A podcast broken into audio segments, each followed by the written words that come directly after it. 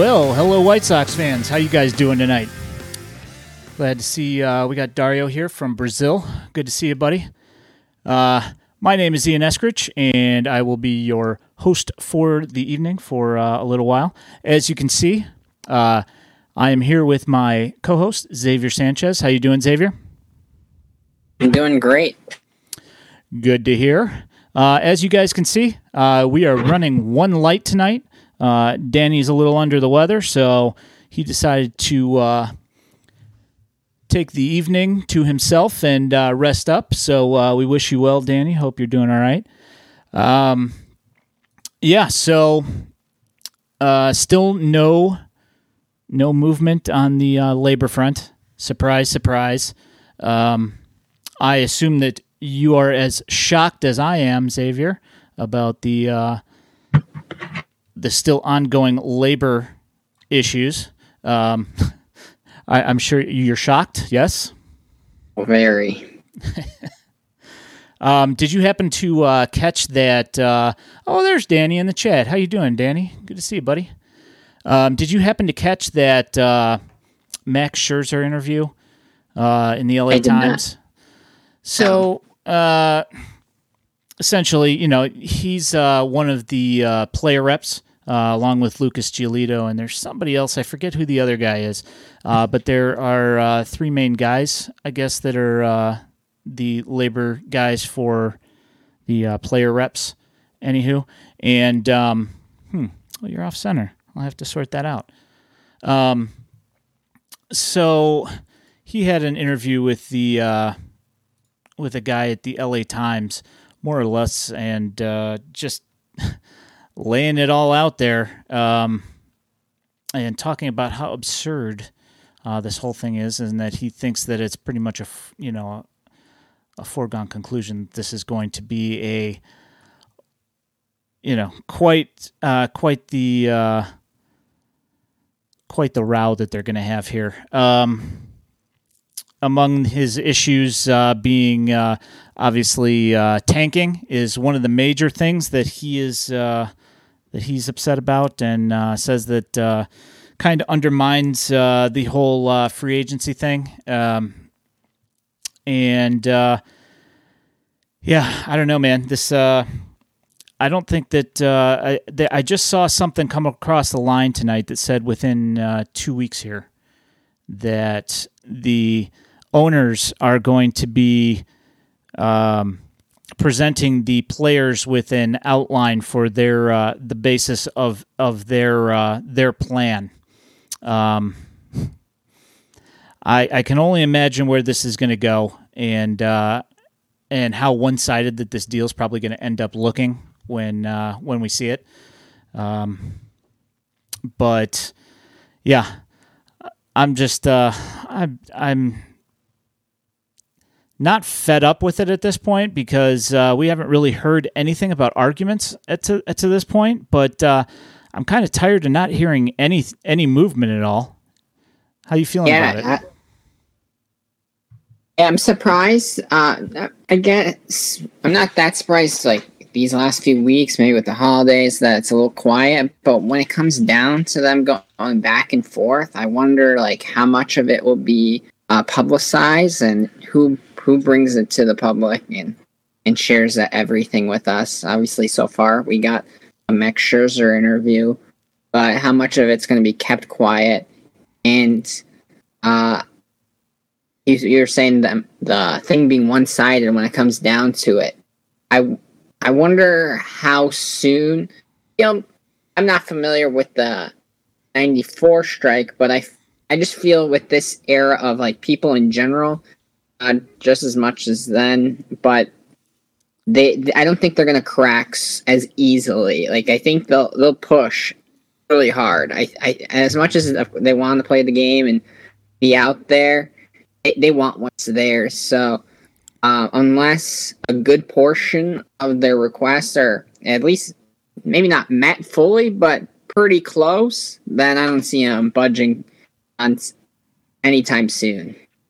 Yeah, I think it's going to be. Uh, we're going to run into uh, some sort of a. I, I think that the initial plan is probably going to come out, and uh, I would not be surprised if uh, as soon as they handed them the plan and they took a few minutes to look over it, we hear about uh, the Players Association uh, walking out uh, fairly, you know, fairly quickly because I don't, I don't think that they're going to look at the initial offer and say, "Oh yeah, this looks this looks halfway decent. We're almost there." I think it's going to be one of those things where they're just going to look at it and they're going to be like, "Yeah, nope, nope, nope, nope, nope," and uh, it's going to end up getting pushed back uh, quite a bit. You know, we're going to end up uh, probably with I don't know, at least uh, a few days in between the uh, the initial offer and the fire back from the players is, is my guess. Um, to bring up the thing, uh, has anyone else heard that they aren't even scheduled to meet for another week or two? Yeah, it's just I just brought that up, Danny. Um, I just saw something come up that uh, two weeks uh, within the next two weeks that the owners are going to bring their first uh, their first proposal to the players within the next two weeks. I think that sometime next week you'll probably end up seeing it. Um, but uh, to to bring you up to speed a little bit on the uh, on the '94 strike, um, it was a lot of the same issues, and uh, there's really not anything uh, from this argument. It's pretty much all the exact same stuff. Um, one thing that uh, the the players did manage to do in '94 was um, kind of stick together uh, a lot better than the owners did. Um, they call them uh, quote unquote wedge issues. And um, what uh, each side of the aisle is trying to do here is trying to put some sort of a wedge in between uh, one you know uh, one subgroup of that half of the that half of the table and the other half of the table. And uh, one of the things that was a, a big deal in '94 was the um, revenue sharing and uh, the fact that you have small markets and large markets.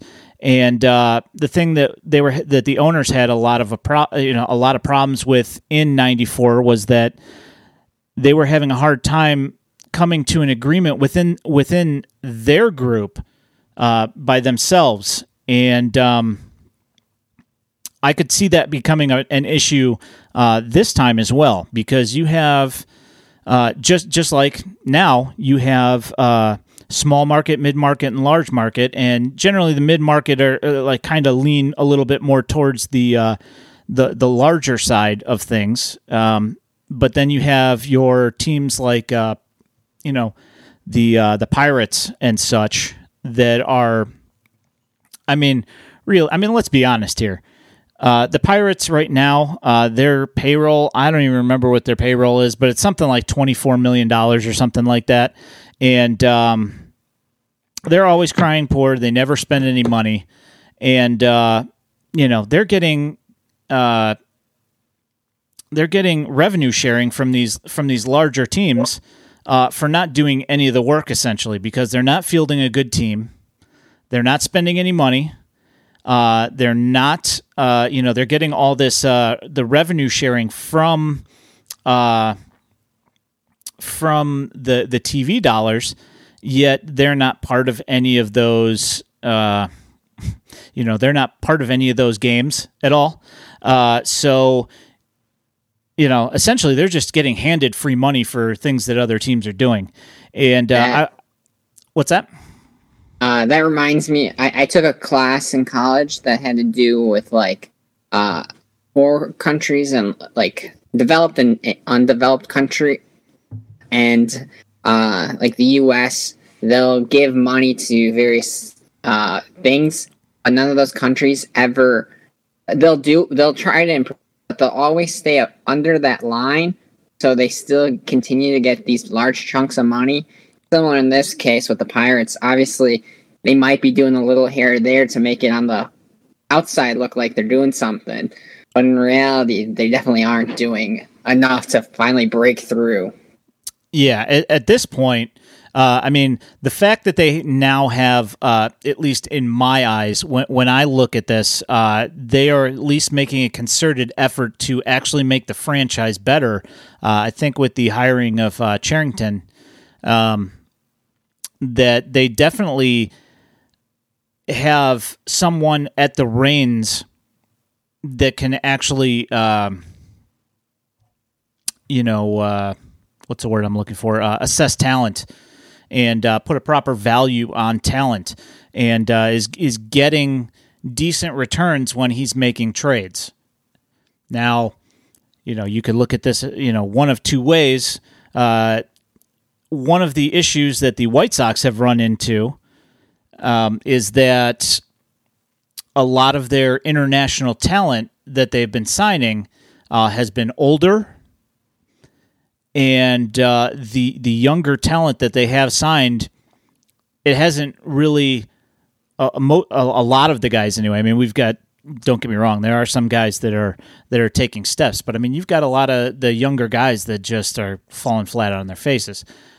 On the other side, you know that's what other GMs are have generally been looking for over the last few years is cheaper, young, uh, international talent, and uh, the White Sox just haven't had a whole lot of that as as prospect uh, trade capital. So that doesn't help things. But it seems that uh, that Cherington has done a fairly decent job at that. And if you look at their last couple of drafts, they've drafted a couple of decent, uh, a couple of decent younger guys. Um, got Henry Davis, uh, catcher out of Louisville last year in the first round.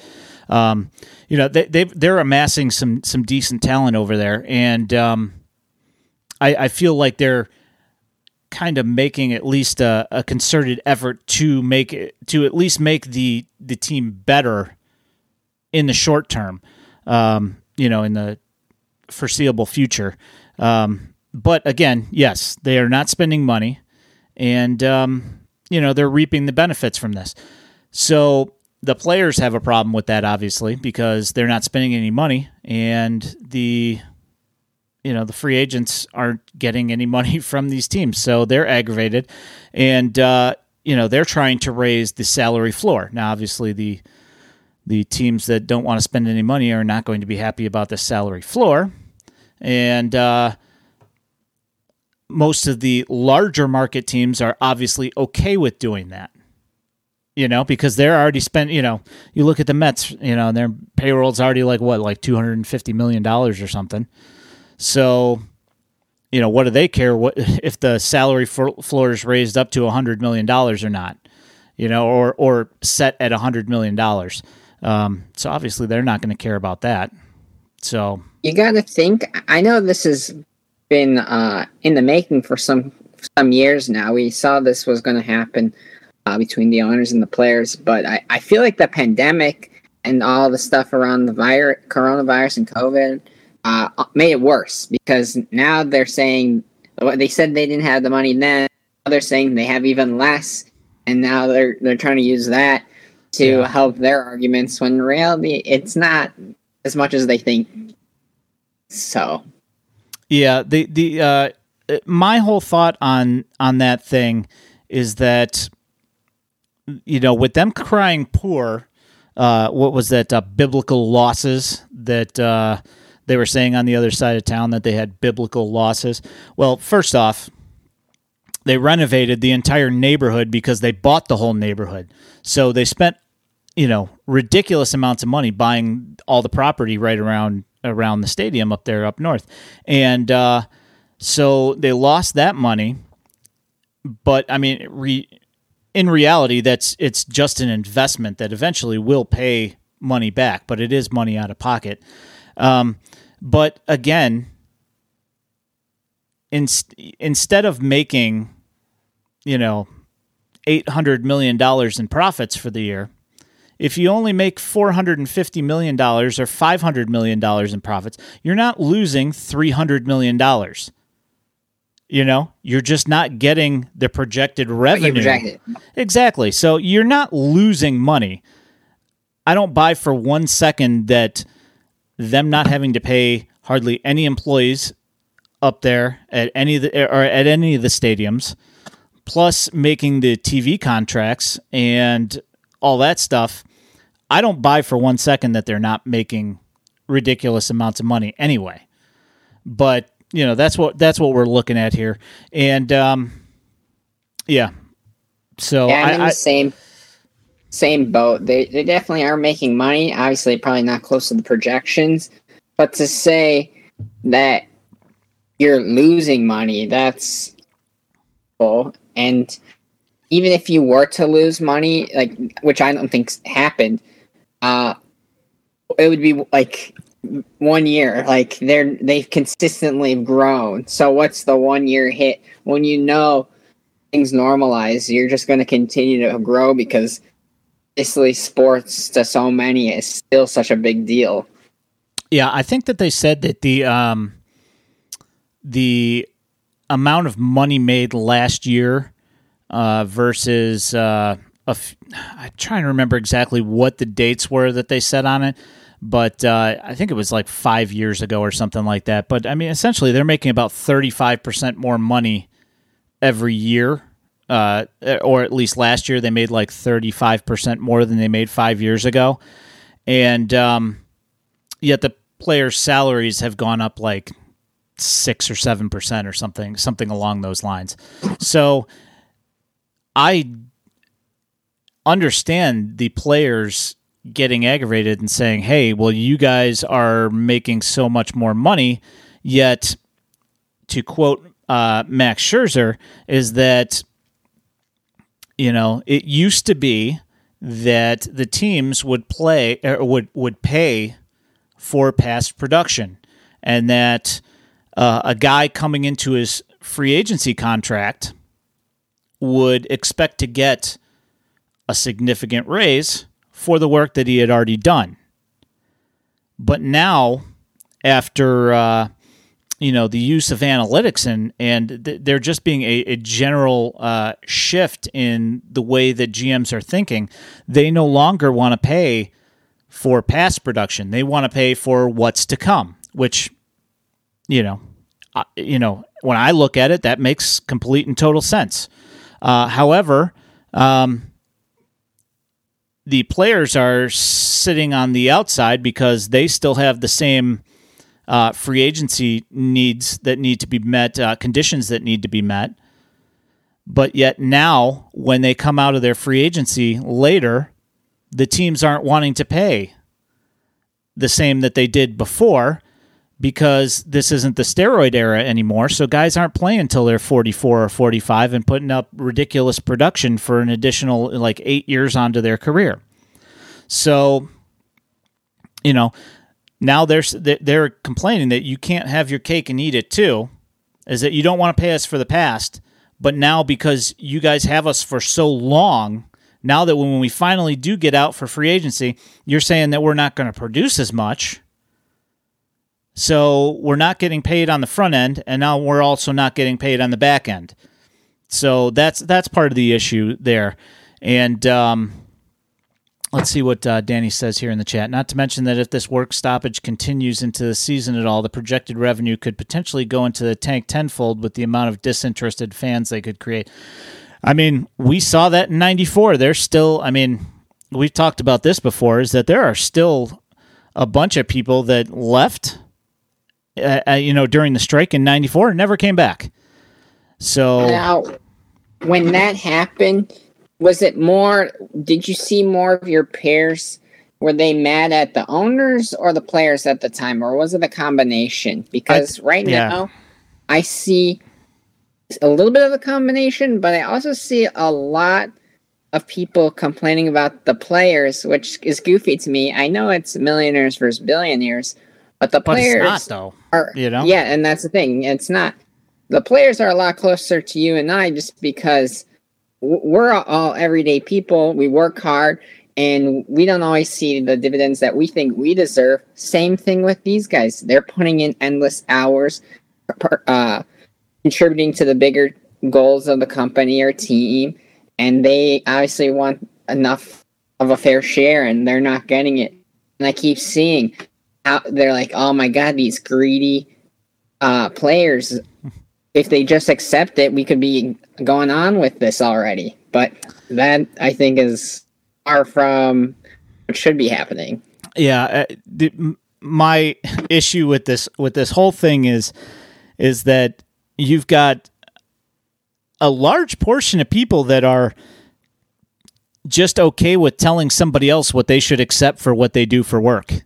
You know, they should accept whatever wage is just handed their way. And it drives me nuts. You know, I you are essentially you're saying that ownership should take 95% of the profits because essentially that's what's going on here is that they're taking 90% of the profits. And the thing the, the argument of billionaires versus millionaires last year on uh, starting lineups in uh, in 2021 to begin the season uh, the top 10% of players made 50% of payroll.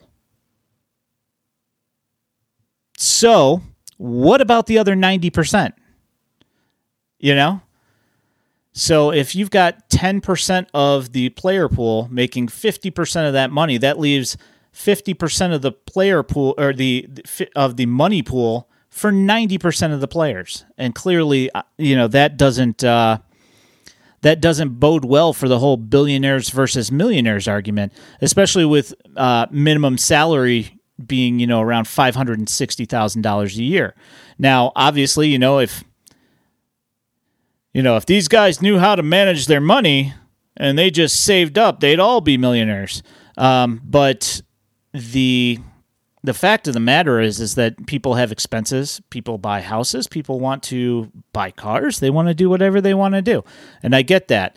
Um, but regardless you know we're still looking at such a, a massive gap in how much more money is being generated and no really no additional money is uh, going the, the player's way. Uh, Danny says, I can't speak for anyone outside of Chicago, but I know the blame amongst the Sox fans leaned heavily towards the owners. Well, I mean, you know, I mean, if you look on social media, you'll see plenty of people that are, uh, you know, still that that are pro pro ownership, uh, which I you know, as I detail those those facts about the the dollars that are being generated now, and that the fact that the profits are going up 30%, yet only, you know, 6%, 7% more is going to the players from the same time period. Um, it just doesn't, uh, it doesn't translate. That's not, uh, that's not so good. You know, I would not be happy, and uh, especially now where you see that the balances are kind of tipping in the way uh, in the direction of the working class uh, as far as um, wages going up. Now you know whether it's harder to find a job or whether they hire anybody at these rates or whatever that I can't say. I mean, I haven't done anything in in uh, research in that field, you know, like on that side of things, but obviously workers are not happy with the way that their jobs have gone, so they've left their jobs. And we've had a, uh, a over the last uh, year and a half, we've had a record amount of people leaving their jobs uh, across the United States. Yet, you go on social media and you have these people telling baseball players that they should just shut up and sign the contract and and hop back onto the field because they missed their baseball. So they're perfectly happy telling somebody else what they should accept for their wages. Yet when they go to work, they're not happy with their wages. And of course, that they, you know, they look at the disparity there between what the CEOs make and what they make, and they're not happy about it either. So that whole uh, that whole argument just kind of drives me up a wall. Um, to move things along here, um, so one of the things that uh, Max Scherzer brought up in that interview was that, uh, and he he uh, name checked Kris Bryant uh, in particular. um, saying that uh, you know that his service time was held uh, so they could get that extra year of control, and um, that that's not right either. That team shouldn't be allowed to manipulate the service time, so that way they get that extra year, so they can uh, still be bad and then trade him, which is what ended up happening in that seventh year. But uh, same with uh, Javi Baez and Anthony Rizzo. They all got traded. Um, well, actually, I guess uh, Anthony Rizzo did end up getting extended because he was the first one there, but, but that's besides the point. Um, uh, one of the things that he brought up was the fact that teams have been doing uh, extensions with younger players in order to control them longer, pay them more up front, but so that way they get uh, a little bit more production on the back end, paying less. So ultimately, these players are making less. And that that is not the way things should be going. So, um, as we know, the White Sox over the last few years, uh, since uh, 2017, uh, have been in the business of doing just that with their players. And uh, it started in 2000, spring training of uh, 2017. The White Sox extended Tim Anderson uh, for a six-year, $25 million extension. Now, a few weeks ago, Danny asked me if, with the way things are going, and if they're not going to spend money to upgrade uh, certain positions that are definitely lacking at this point, i.e., uh, right field and second base, was it really worth it to sign these guys to these extensions? And that's one thing I, I wanted to bring up here today. And um, first, before we move on, do you have any thoughts on the uh, on the labor thing?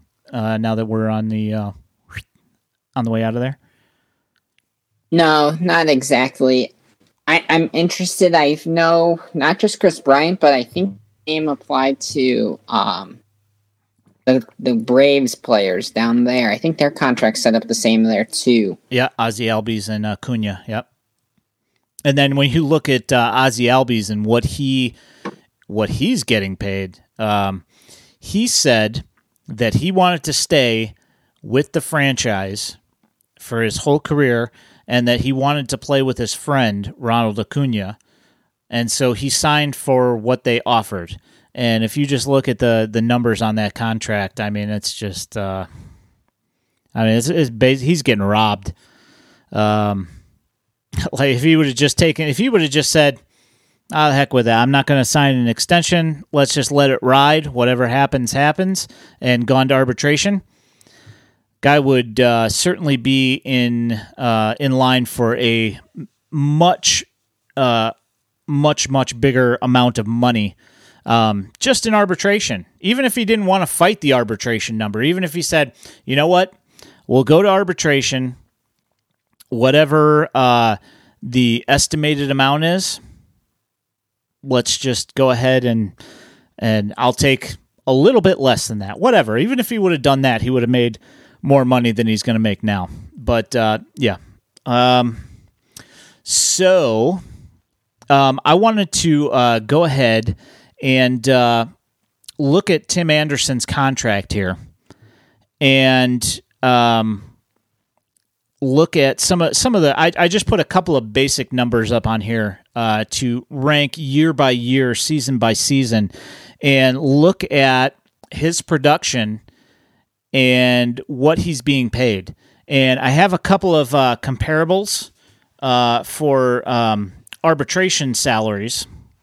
And I kind of wanted to look. I mean, I did it for Tim Anderson because realistically, if we're looking at the guys with the White Sox who have gotten the extensions, you're looking at uh, Moncada, Bummer, uh, Jimenez, uh, and Robert and TA. And um, we don't really have uh, enough of a uh, set of data points for Eloy and Luis Robert. Um, Bummer to a lesser extent. I mean, he's a reliever, so I mean that whole thing's kind of that that whole the whole reliever market's pretty volatile in general. So I didn't want to base anything upon that. I just I wanted to look at these numbers and see if now, this is this is in a vacuum just for uh, TA. I'm not addressing the question that Danny asked, with which was, you know, whether it was worth it for the team to even bother signing them to these contracts if they weren't going to spend the money. But I, I just wanted to look at in a vacuum whether the contract that they signed him to, whether it's worth it to the team that they did it. And uh, I'll go ahead and uh, bring that up uh, now. Um, so, uh, on the screen here, uh, for those of you that are listening in podcast form, we have uh, a graphic that's got basically Tim Anderson's salary since 2017, and it goes through the two options that the White Sox have in 2023 and 2024. And it's got his Fangraphs fWAR, his WRC plus, and his OPS plus per uh, by, by, year. And uh, I just wanted to go ahead and take a look at these numbers. Um, the White Sox signed him to that six-year, twenty-five million dollar extension in 2017. Um, in 2017, he rewarded them with a 0.1 fWAR a below average 98 WRC plus and a below average 81 OPS plus. Uh, so those are weighted to 100. So uh, the WRC plus is a little bit closer to 100, and the OPS is 19% below average for the position and uh, the league that he plays in and division that he plays in. So uh, he made eight hundred and fifty thousand dollars that year. So that was the first year of that contract extension. So at the in 2017, uh, it was what uh, one year after the uh, last agreement. So it was still uh, still five hundred and sixty thousand dollars. It was you know five hundred and sixty some odd thousand dollars for that year. So uh, for that year, you're looking at he got himself a a three hundred thousand dollar pay bump for that year.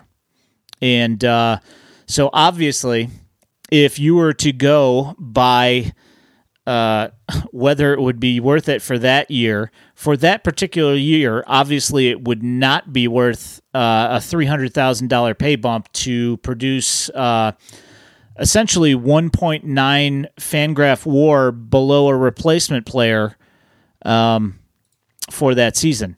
Um, now, the next year, in 2018, he uh, bumped his stats up to a 2.0 fWAR, uh, 85 WRC plus, which is a reduction, but his OPS plus did manage to go up to an 87, which how that uh, how exactly that works, I'd have to look through the formula. I forget the I forget the formula for uh, WRC plus.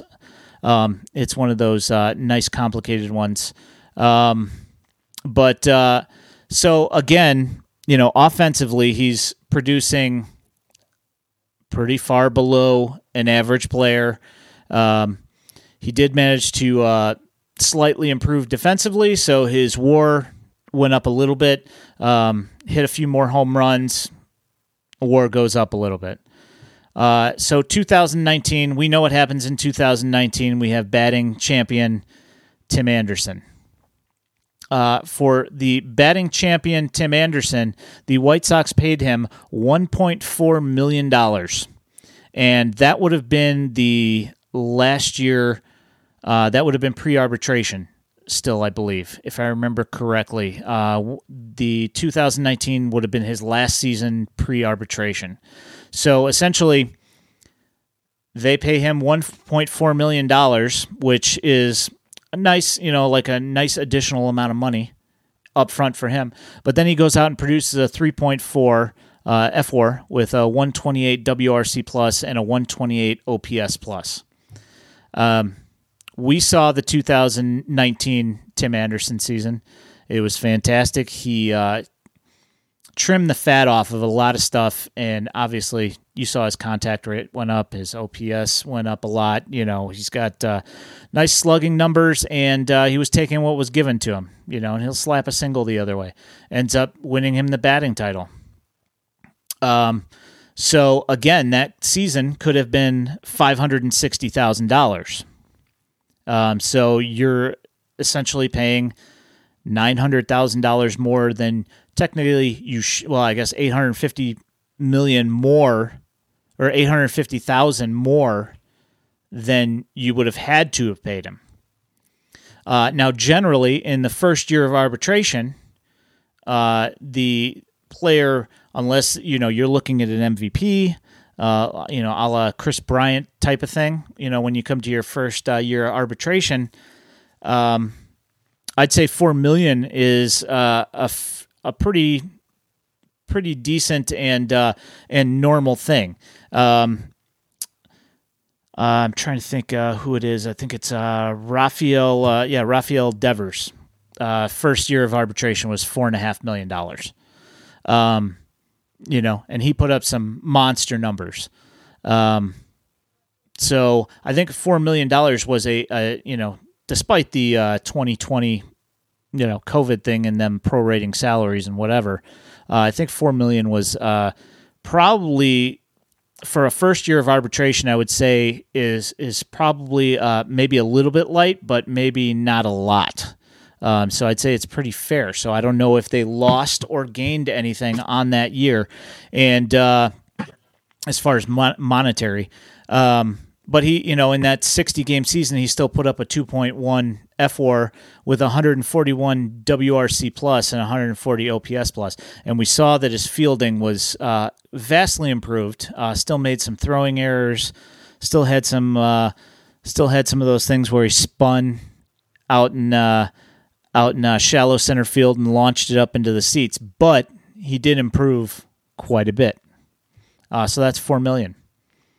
Uh, in 2021, 7.25 million. So I'd say that that's a fair, uh, that that's a, a pretty decent raise for uh, his salary. However, um, I think it's probably still. I, would say that it's probably a little bit light after uh, two years of uh, nice production like that. Uh, so I'm thinking like he'd probably be more in the ten million dollar, uh, eleven million dollar area would be my guess on that second uh, that second year of arbitration. Uh, but he posted a 4.3 fWAR last year with a 120 WRC plus and a 118 OPS plus. So that brings me to 2022. This would be his final year of arbitration, and the White Sox are going to get uh, Tim Anderson at a rate of 9.5 million dollars. Now, I bring out the uh, the little sheet that I got here. Um, final year of arbitration. Uh, Carlos Correa, eleven point seven million. Javi Baez, eleven point six five. Corey Seager, thirteen point seven five. Francisco Lindor, twenty two point three. Uh, Arb two for Trea Turner, thirteen million, and he's still got his uh, arbitration hearing coming up for uh, his final year arbitration here. Um, so essentially, uh, I ha- I mean, say you know there there are people that argue for and against Tim Anderson being like a top five shortstop. I happen to think that uh, he's certainly talented. Um, I mean, is he better than uh, than Trea Turner? No. Um, there there are plenty of guys that are uh, better than he is. However, um, I'm thinking probably more along the lines of uh, $14 million, $15 million a year, probably, um, for Tim Anderson in uh, arbitration, is my guess after three years of, you know, those numbers that he's put up over the last three years. So um, for Tim Anderson, yes, I'd say that it was this. It was obviously worth it.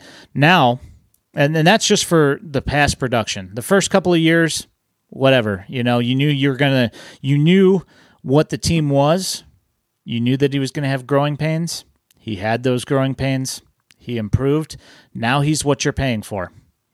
You're you're he's way overperforming his contract. So now, next year, 12.5 and then 2024 14 million. If he continues to produce the numbers that he's been producing pretty consistently, somewhere uh, in the three and a half war era you know, area, I mean, you're looking at like uh, 19, 20 million dollars more than likely a season that you would have to pay somebody to come here and play. So I'd say that uh, the Tim Anderson contract was uh, quite the bargain for uh, Jerry and company. What say you, Xavier? I think I talked about it a little bit before with how I'm okay with uh, a team taking a couple of these where they lock them in early because uh, we saw with the Cubs when it came time to wanting to pay these guys, they were they weren't going to pay the new uh, larger amounts they were they should be paid.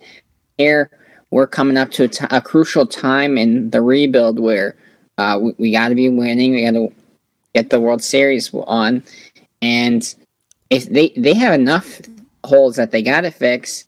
Luckily, they got some guys already locked in for not a crazy amount of money, so it relieves some of that stress. Yeah, I think uh, another thing with the, the that could be brought up with the Cubs is that uh, you know the, there there was talk with uh, Javi Baez about uh, extending him, and I think part of the problem was is that a lot of the you know a lot of the warts in his game started to show in those last couple of years leading up to the end of his contract. So I, I think that that obviously played a, a pretty big part. Had he continued, yeah, you know, to mm-hmm. you know have a, a fairly decent uh, you know OPS and uh, not strike out, you know, 250 times and uh, you know just not get on base a lot either. Yeah, um you know not get on base and also not accept uh, not accept what they're giving you and trying to you know corkscrew yourself into the ground trying to hit home runs. You know if if he had uh, showed you know a little bit more patience, I think that uh, you know they probably would have been a little bit more willing to uh, to to make a deal with him. And unfortunately, you know, like for him, didn't work out. Uh, now the Kris Bryant thing, you know, he didn't maintain that uh, continuous uh, MVP uh, every year streak, you know. So, uh, you know, depending on who you believe, I've heard that he got offered a contract in 200, 200 area. I heard that he didn't get offered a contract at all um, from other people that, uh, you know, on other podcasts here in Chicago. Um, and, uh, I, yeah, that one, that one's a little bit, a uh, little bit harder to figure, but I think at that point, I think the uh, the Cubs knew that they were pretty pretty much cooked and needed to um, start over from the ground up. So, um, now, like I said, we don't have enough data points to um, to really judge anybody else that's gotten these contract extensions uh, of the younger guys.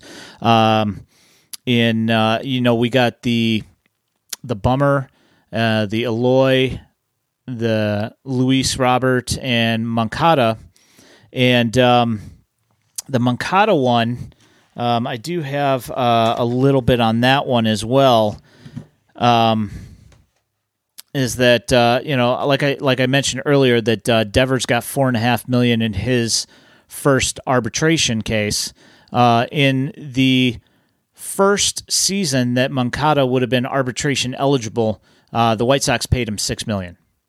So they paid him one and a half million dollars more than Devers ended up getting in ARB. And then for uh, arbitration two, which Devers is going for this year, uh, it's estimated that he's at eleven point one. And uh, the second year of uh, Yoan's ARB, he ended up getting thirteen million. So it's a little bit over what Devers got, and uh, you know, you, you're getting more power out of Devers than you're getting out of Moncada Uh, you're getting more home runs out of him, more production that way.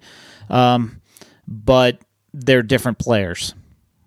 I'm not going to sit here and uh, rant about Yoan not hitting enough home runs, yada yada. You know, we've seen enough of that on social media.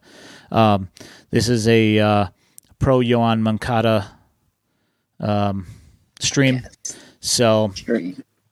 Yeah. So I, I mean, I can't, uh, I, I can't make a yay or nay for whether it was worth it with uh, for Moncada because it seems like the numbers are pretty consistent with what Devers is getting at third base in Boston. So I can't really say that uh, you know they're overpaying for Yoan. I mean, it's you know, uh, I in my opinion, you know, uh, as far as baseball salaries go, you know, one million dollars, two million dollars, one way or the other, to me is uh, doesn't you know in the grand scheme of things for a baseball team, as far as I'm concerned, is if somebody wants an extra two million dollars a year, I don't see what the issue is. You know, if that's gonna if that's gonna hold up a deal, I don't see what the issue is. So, uh, you know, I can't say that uh, him making a little bit more than Rafael Devers is uh, you know a, a winning or losing proposition one way or the other. I mean, to me, it it's like uh, not much. You know, it'd be it'd be one thing. You know, if you know uh, Yoan had like a a 85 OPS plus and uh, and he was getting paid what he's getting paid, but he's but he's not. So I mean, 2020 was whatever. You know, we know about the COVID thing and all that stuff, but. uh you know, I don't. It's just my uh, just my two cents. Uh, what do you think about the? Uh, what do you think about these extensions? Do you think that uh, it's worth it?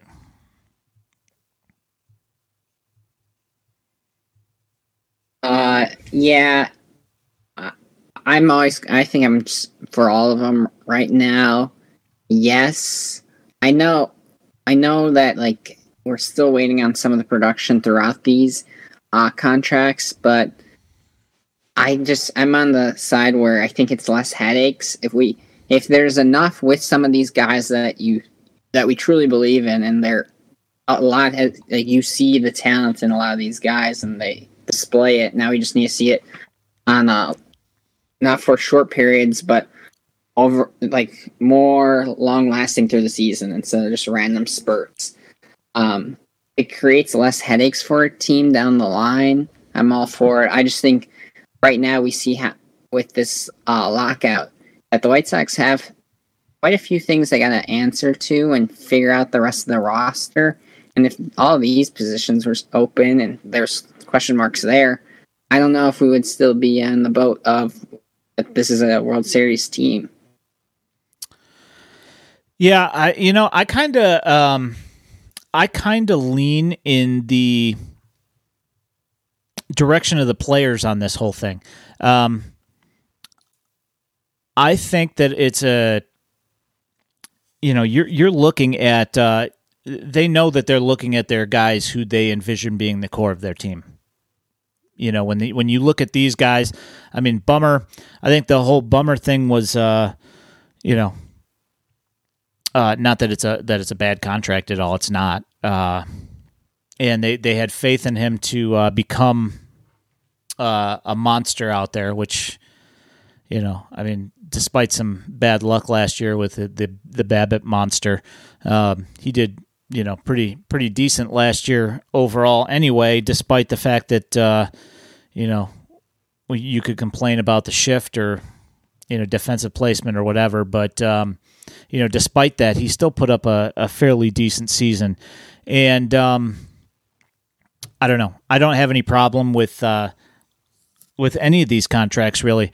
Um, you see that the talent's there. You see that uh, the potential is definitely there, and um, these contracts, what they're paying yearly to these guys, uh, even at the ends of these contracts, I mean, I, I think that.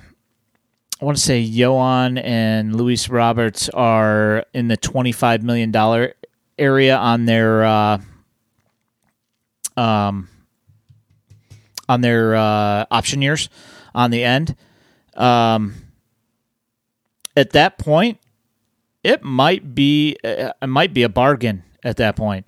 You know, I mean, everybody was squawking over uh, Bryce Harper, you know, Bryce Bryce Harper dollars, and uh, you know he's out there winning MVPs, and uh, and now the guys who are making uh, the large contracts, they're getting like thirty five million dollars a year. You know, so Yeah. now Bryce Harper looks like a bargain. Yep. So and you talked about with in relation to like the White Sox contracts that they got, million dollars here and there shouldn't be a big deal.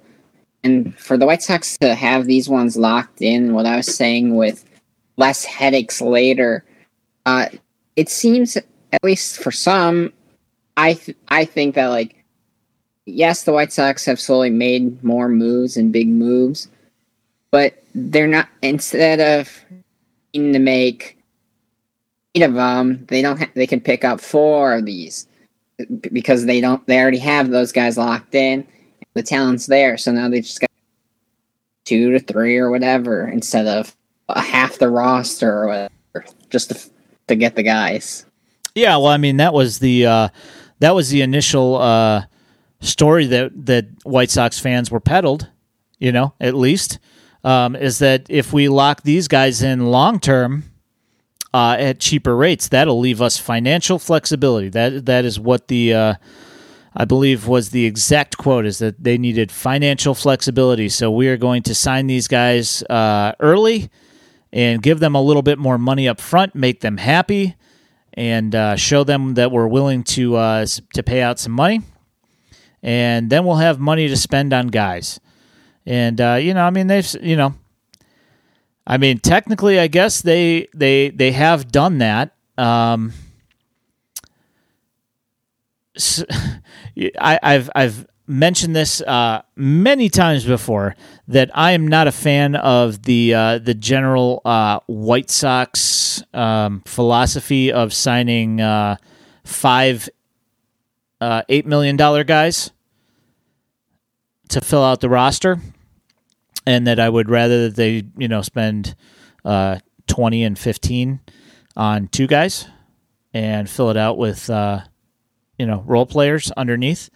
Um, and uh, I guess I guess they've done that to a point. Uh, they they have done that. The uh, the issue being is that they the uh, the holes in the lineup are still not getting patched with uh, you know talent from the farm yet, or uh, you know last year they did end up getting some uh, some decent production out of uh, Hamilton and uh, and Brian Goodwin. So I mean, you know, I just uh, I guess we'll see. You know, we're still sitting here with a lockout and uh, still still sitting here with uh, no uh, no deal imminent. So uh, we'll see what happens when we come out of this lockout here and see uh, whether they're going to uh, put down some coin or not. Um, I guess it's all going to depend on what these uh, what these guys are asking for on the other side of this lockout, and uh, what uh, Uncle Jerry's willing to uh, put out there on the payroll. So I mean, we're already at. Uh, I think the, the White Sox are already at uh, record payroll for the franchise, and I think that's even without Kimbrel, or it's close at least without Kimbrel. Um, so I don't know. I guess we'll see. What you got going on for the rest of the week, Xavier? Anything good? Going to going to any games or anything? Um, nothing yet. Actually, next week I don't know if I'll be on the show. I'm going to Florida next week to catch to hang out with my aunt and uncle, and then maybe catch a Miami Heat game. Heat. Go see your buddy uh, Strus. Yep, Max Strus. Struce. Streusel. Actually, I actually have a, a friend who obviously plays on the team, and then one who does uh, scouting and video work and travels with the team. He spent last summer with the Olympic team. Now he's with the Heat this season. Nice. Well, that's solid. That'd be Yeah. a good time. Change of pace from this uh, freezing cold. Yeah, I haven't been to a Bulls game in a few years, and uh, f- from what I've seen for ticket prices, it ain't gonna happen anytime soon either. It's like nine hundred bucks for a ticket to the Warriors Bulls game or something a few weeks back. Oof. I looked in November, like when they were just starting to get good, and I was like, "Oh, there's a bobblehead game for Joakim Noah," and it was versus the Knicks. Who the Knicks aren't great, but because it's a New York team, they're gonna put the premium tag on it. But even still, I was like, "Oh, can't can't be too if it for like super high seats." It was like a hundred dollars to sit in the way high nosebleeds. I was like, "This is ridiculous." Yep. That's the price to pay when they're good.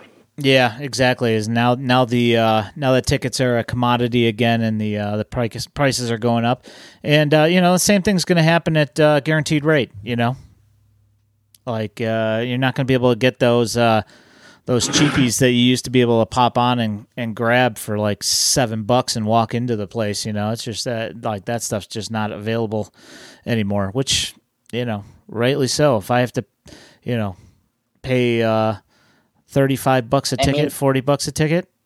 I don't care. Make a good team. Spend it on the team. well. Yeah, spend it on the team. Get me a right fielder. Get me a second baseman. Let's go, Rick.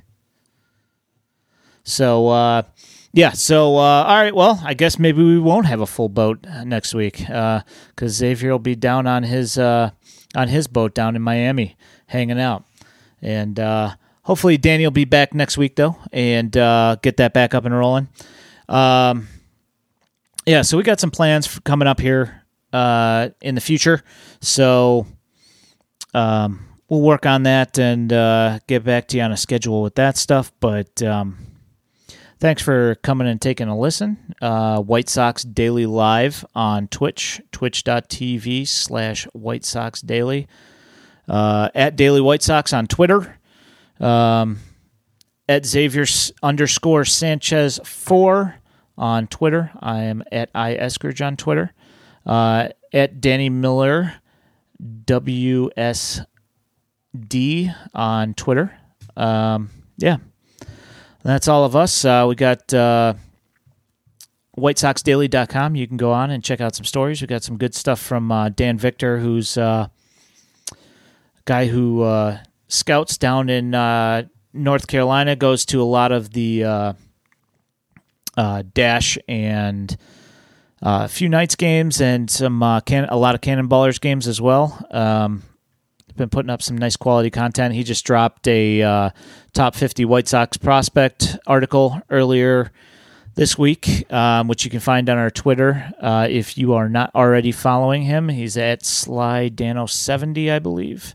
And um, yeah, thanks for uh, coming and hanging out in the chat, guys. And thanks for uh, taking a listen to the podcast. This can be found wherever you have your pod, you know, wherever you check out your podcasts all the time. Uh, just go ahead and jump on here, give us a follow. Um, thanks a lot for hanging out. Uh, my name is Ian Eskridge, and for my co host, Xavier Sanchez, you have a great night. Thanks.